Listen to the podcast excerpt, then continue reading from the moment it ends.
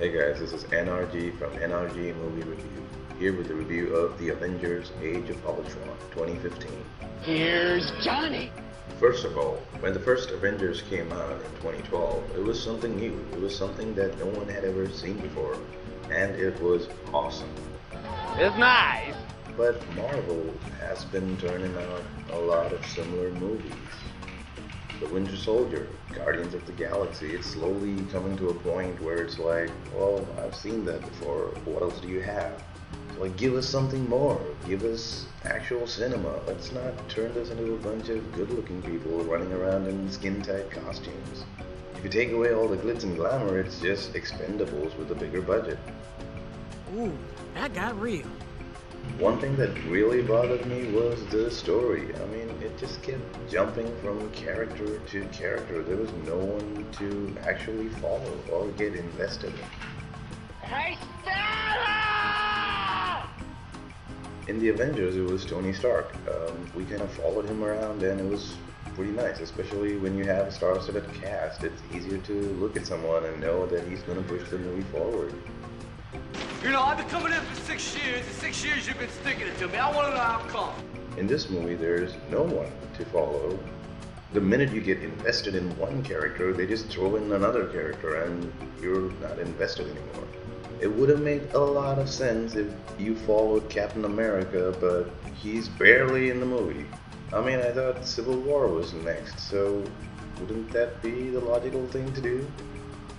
Ma, the meatloaf! I can't believe I'm saying this, but there's just too much VFX. Especially the fight scenes. I mean, what the fuck am I supposed to look at? It's like watching a very uncoordinated fireworks show. It looks pretty, but I missed half of it. Put that cookie down! The only fight scene that was actually easy to follow and was interesting was like the Hulk versus Hulkbuster. Worst part about the fight scene, it served no purpose at all. Why is it in the movie? Doesn't even make sense. It's just a very expensive and unwanted glamour shot. That's pretty much the tone of the whole movie. A bunch of expensive and unwanted glamour shots. You can't handle the truth! Here's the story.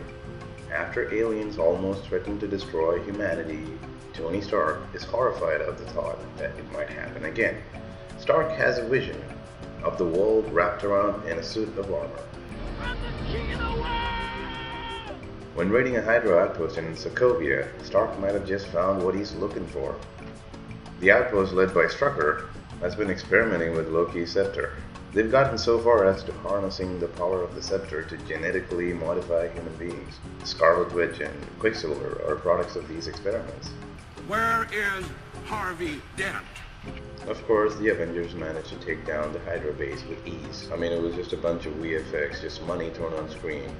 Anyways, before Thor can take the scepter to Asgard, Stark wants to inspect it. Stark finds something weird in the scepter. He brings in Bruce Banner to show what he believes is artificial intelligence. Stark tries to harness this intelligence to run his Iron Legion. Um, so wait, now we're supposed to believe that there's artificial intelligence in this age-old mystical scepter? Really? I mean, is it just me or did it get really convenient? It's simple. We uh, kill the Batman. It's weird because the scepter still serves a purpose towards the end of the movie. So yeah, like it was used to open a gateway to another dimension to find artificial intelligence and still to create a superhuman or super being to be exact. It just seems too convenient for me. Anyways. Anyways, the Avengers are now celebrating the fact that they retrieved the scepter and they're all happy and enjoying, and suddenly the artificial intelligence comes to life. Get to the chopper! But the artificial intelligence, aka Ultron, manages to decommission Jarvis and goes into hiding to plan the destruction of the Avengers, and in his own words, to save humanity. Ultron heads to Sokovia and enlists the help of Scarlet Witch and Quicksilver. First of all, how did Ultron even know that they existed? I mean, again, this just seems very convenient. Like, you know, he just like magically appears and they instantly have this connection which is just crazy. And we just like, we are just supposed to sit there and accept this? Really? No shit. Meanwhile, the Avengers are trying to figure out what Ultron is going to do. Ultron kills Strucker. When the Avengers look into it, they find out that Strucker knew an arms dealer in Africa who had access to vibranium, the same metal Captain America's shield is made of. There is a showdown between the Avengers and Ultron in Africa. Scarlet Witch obviously messes up the Avengers. She just like gets into their head and fucks them up. Things go really bad when she gets into the mind of Banner and he transforms into the Hulk, annihilating everything in his path. So this is the whole scene with the Hulkbuster.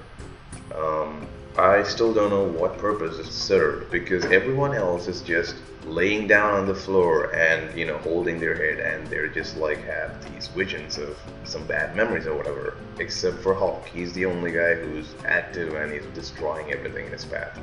That just seems inconsistent and it just seems like an opportunity to waste a lot of money.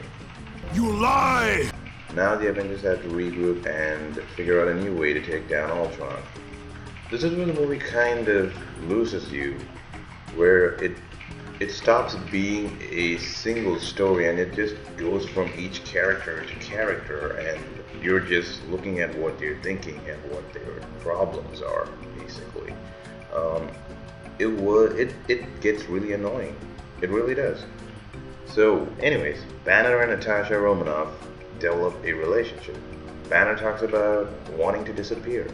Hawkeye introduces his family which he has kept hidden for so long. And he also plans it with the Avengers.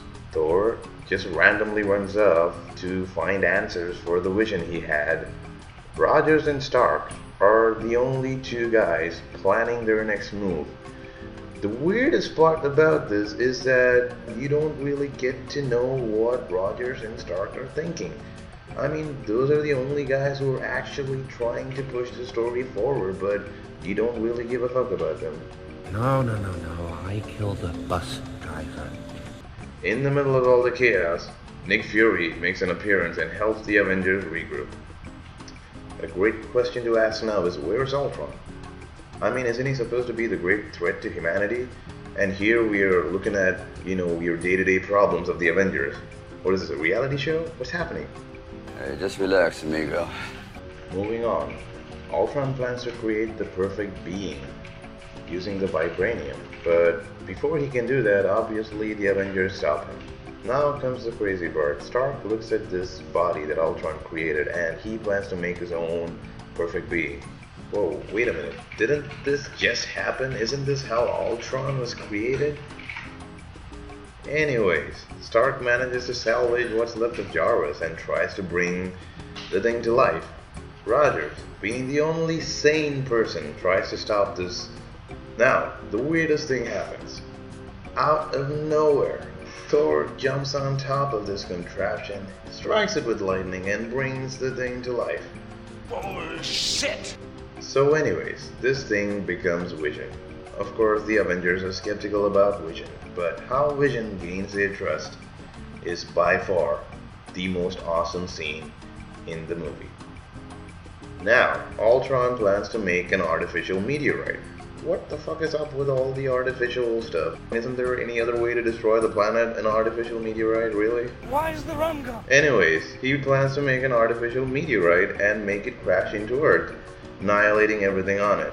This just seems like that old James Bond villain, you know, having this complicated plot that obviously won't work, but, you know, we'll just involve using a lot of fancy gadgets. That's basically the finale of the movie, them trying to stop this artificial meteorite from crashing into Earth. So yeah, that's the story.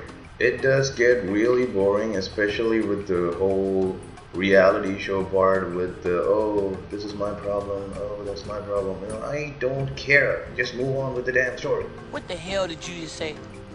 The movie kind of sets you up for what's to come next. That is the civil war. I guess that's the whole point of the movie more sequels. Oh, you motherfuckers. Overall, flashy VFX, just a lot of money thrown on screen, mindless action, a villain that we rarely find threatening, and a very questionable story. I'm sorry, but this is a too much time movie. I'd give it a 6 out of 10. Don't forget to vote and don't forget to submit your review. Until next time, this is NRG saying, Frankly, my dear, I don't give a damn.